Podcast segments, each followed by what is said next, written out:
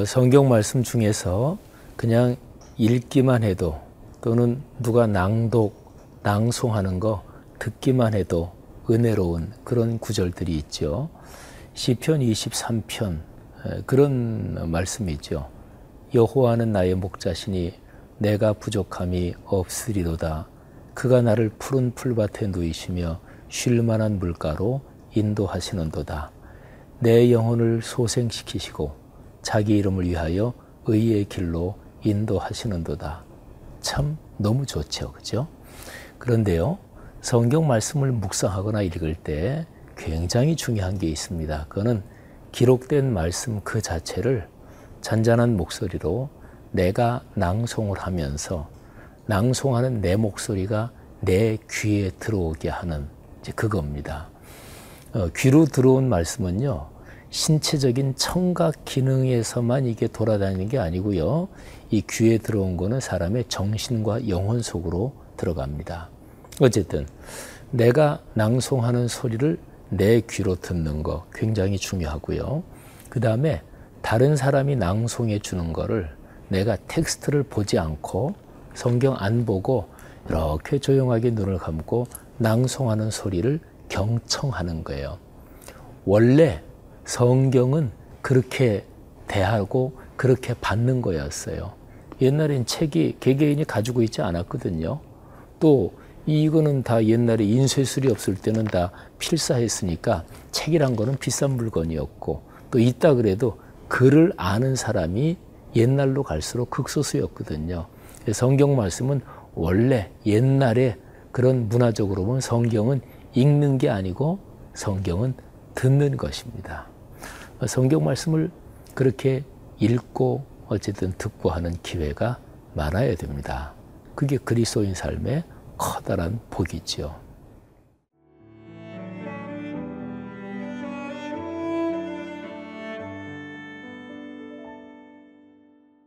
시편 90편 1절에서 17절 말씀입니다.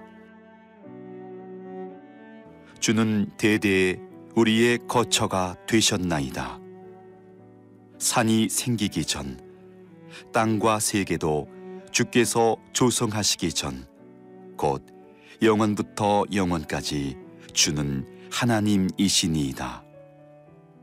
주께서 사람을 티끌로 돌아가게 하시고 말씀하시기를 너희 인생들은 돌아가라 하셨사오니 주의 목전에는 천년이 지나간 어제 같으며 밤의 한순간 같을 뿐임이니이다.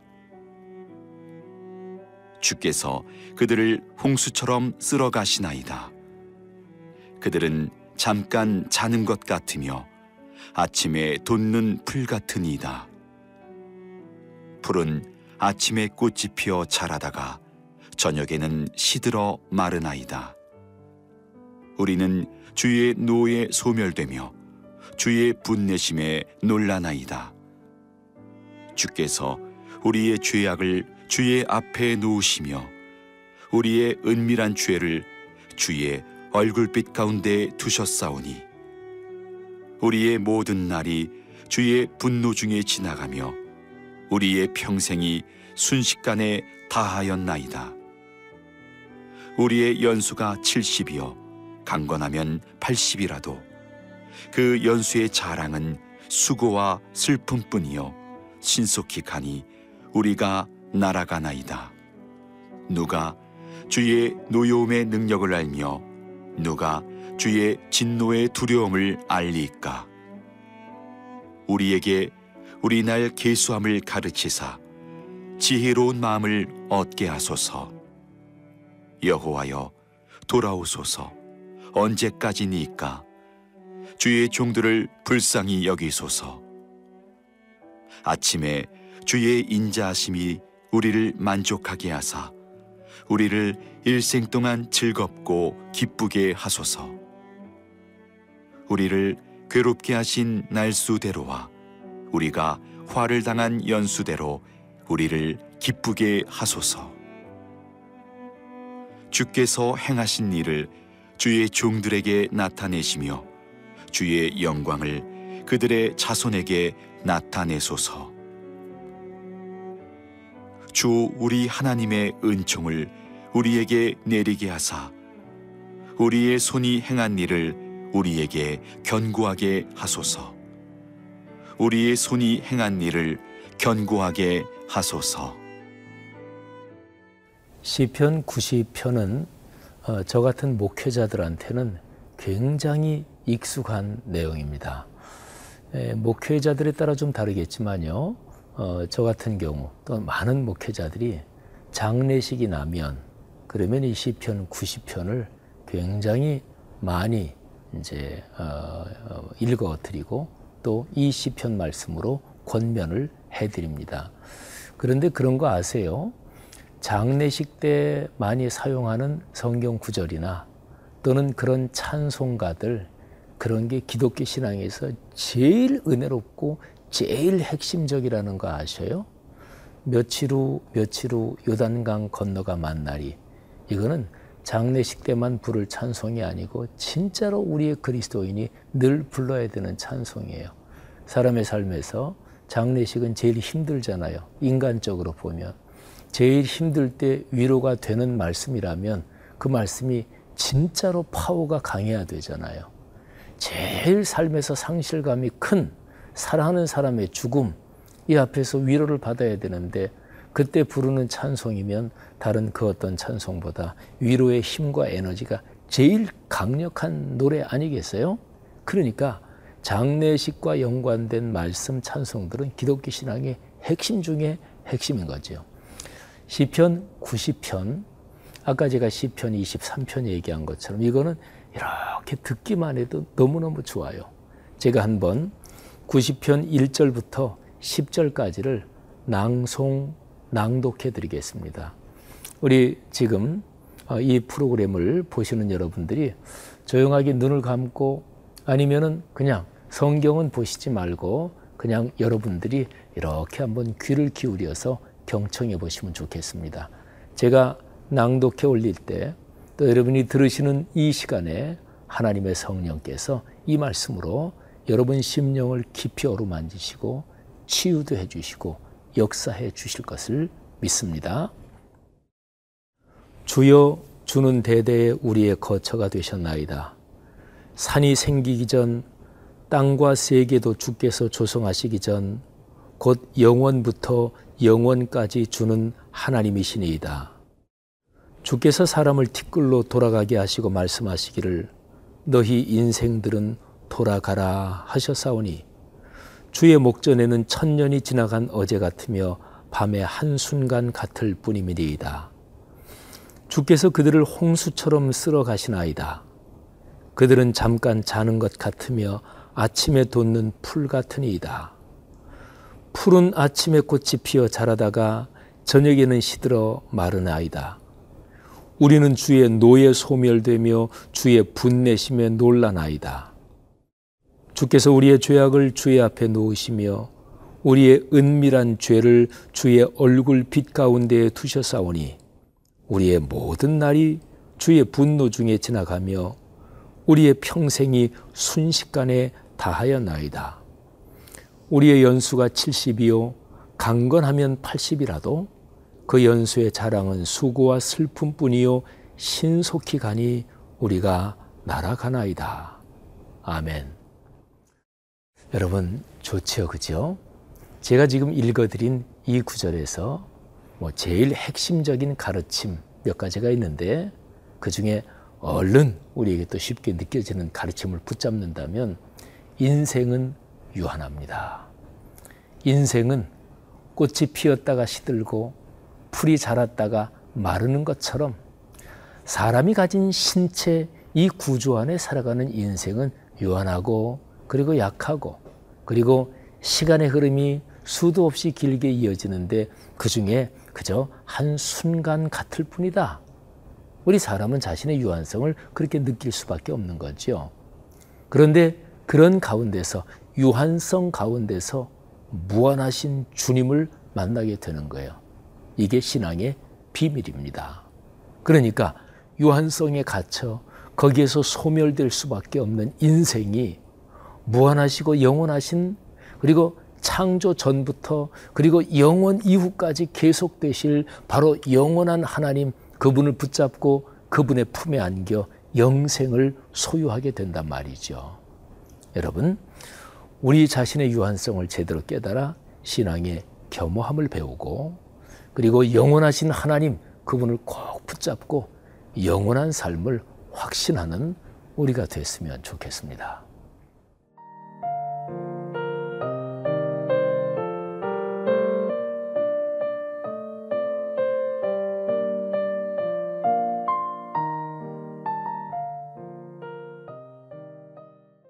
사람의 삶이 유한하고 한계가 있기 때문에 사람은 사는 시간을 잘 유익하게 활용해야 합니다. 여러분 지갑에 지금 돈이 얼마나 있으신가요? 또는 은행 통장에 또는 여러분 집안의 재산이 얼마나 있으신가요? 지갑에 돈이 무한정 있는 게 아니지요. 그러니까 그 돈을 효율적으로 잘 사용해야 되는 거지요. 뭐 재산이 무한정 있는 건 아니잖아요. 그러니까 애들 아유 결혼 시키려면 돈도 필요하고 또 큰아이 뭐 대학원 가야 되는데 돈 필요하고 이러니까 가진 재산을 잘 활용해야 되잖아요. 신체를 입고 살아가는 인생의 시간도 마찬가지예요. 시간이 무한정한 게 아닙니다. 우리가 현재 살고 있는 인생의 시간은 한계가 있습니다. 그래서요.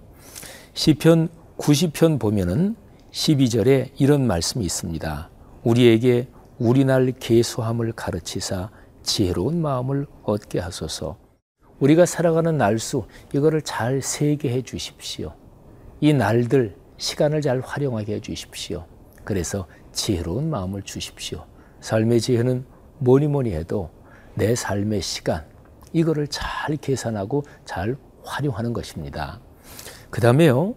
이 시편 90편이 참으로 귀한 것이 여기에 손이라는 단어가 나와요.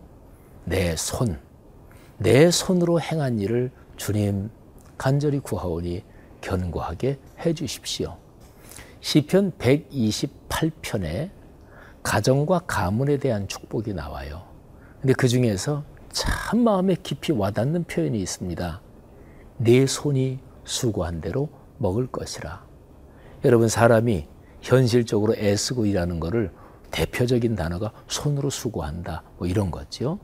근데 내 손이 수고는 열심히 하는데 돌아오는 건 없다. 그러면 얼마나 허전해요. 그래서 사람이 살아가는데 가장 커다란 축복은 내 손이 수고한 만큼 내게 돌아오면 이것처럼 커다란 축복이 없어요. 시편 90편 사람의 시간, 인생의 유한함을 가르치는 이 시편에서 맨 마지막 간구가 얼마나 절절하고 얼마나 실제적인지 모릅니다. 한번 들어보세요. 맨 마지막 절 17절 주 우리 하나님의 은총을 우리에게 내리게 하사 우리의 손이 행한 일을 우리에게 견고하게 하소서. 우리의 손이 행한 일을 견고하게 하소서. 그렇잖아요. 살면서 내가 열심히 애쓰고 노력했는데 수포로 돌아갔어. 얼마나 힘들까요? 얼마나 허전할까요? 뭐 복권 샀는데 안 됐다. 그래서 인생을 비관한다. 그런 사람은 없어요. 그건 내 손으로 수고한 게 아니잖아요. 그건 요행을 바란 거잖아요. 근데 내 손으로 수고했어. 내 손으로 애써 일했어. 근데 허물어져 버렸어. 이게 얼마나 힘들어요. 이 맨 마지막 17절의 간구는 바로 그런 상황을 담은 거예요. 하나님, 내 인생 살아가면서 성실하게 열심히 내 손으로 애쓰고 노력하겠습니다. 그거를 견고하게 해 주십시오. 우리 어렸을 때 얘기 한번 잠깐 해볼까요? 어, 모래집 지는 거 다 해보셨죠, 그죠? 어, 바닷가 또는 모래 이런 데 있는 데 가서 여기야 손 위에다가 모래 얹어놓고 토닥토닥해서 뭐 그거는 애들하고 놀면서도 하잖아요. 근데 그거는 모래가 적절하게 이게 습기가 있어야 되죠. 바짝 마른 모래는 당연히 안 되죠. 그래서 이렇게 습기가 있고 근데 중요한 거는 이거를 적절하게 이렇게 다져야 돼요. 너무 세게 치면 뭐 모래가 다 흩어지겠죠. 뭐 수분이 있어도 거기에 시멘트나 접착제 성분이 있는 건 아니니까. 그러니까 습기가 있는 모래를 넣고 적절하게 다져야 돼요. 그러면 이 모래의 밀집도가 적절하게 높아질 때 이게 중요하고 그다음에 또 하나 중요한 게 있어요. 손을 잘 빼야 돼요. 그렇잖아요. 손을 잘 빼야 돼요. 살금살금. 그래서 가능한 대로 이렇게 손을 약간 오므리면서 이렇게 빼야 돼요. 말하자면 손으로 하는 작업, 그게 모래집 짓는 것입니다. 근데 그 손으로 하는 작업, 모래집 짓는데 이게 뺐는데 이렇게 허물어졌어. 뭐 그것 때문에 뭐 힘들고 이런 건 아니지만 아유 얼마나 아쉬워요. 그죠? 근데 잘했는데 허물어지지 않았어. 행복하잖아요. 삶이 그런 것입니다. 하나님께서 여러분이 손으로 한 말하자면 성실하게 노력한 수고에 결실을 주시기를 바랍니다. 우리 하나님은 그런 분이세요. 이 시편 90편의 위대한 영성이 위대한 이 신앙의 깊이가 우리의 신앙 또 우리의 삶의 복이 되기를 간절히 바랍니다. 함께 한번 기도하겠습니다. 하나님 아버지 이 시편 90편 여기에 담긴 이 겸허함 또 이 간절함 그리고 이 소박함 우리의 삶에 오늘 하루 복이 되게 하시고 살아가는 내내 큰 신앙의 복이 되게 하옵소서. 예수님 이름으로 기도 올립니다. 아멘.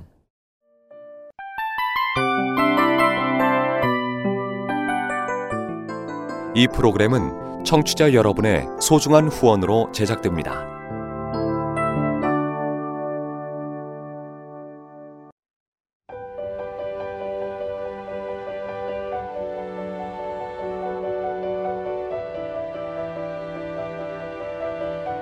세상에는 수많은 교회들이 있지만 더 깊이 있는 말씀 강해를 찾기 위해 크기로만 교회를 선정하지 않습니다.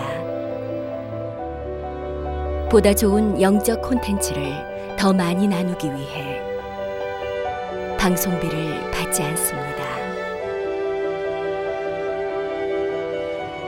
1년 365일 복음만 전하고 싶어서 우리는 광고를 하지 않습니다. 온누리의 복음을 땅끝까지 CGN TV와 함께 땅끝 선교사가 되주세요.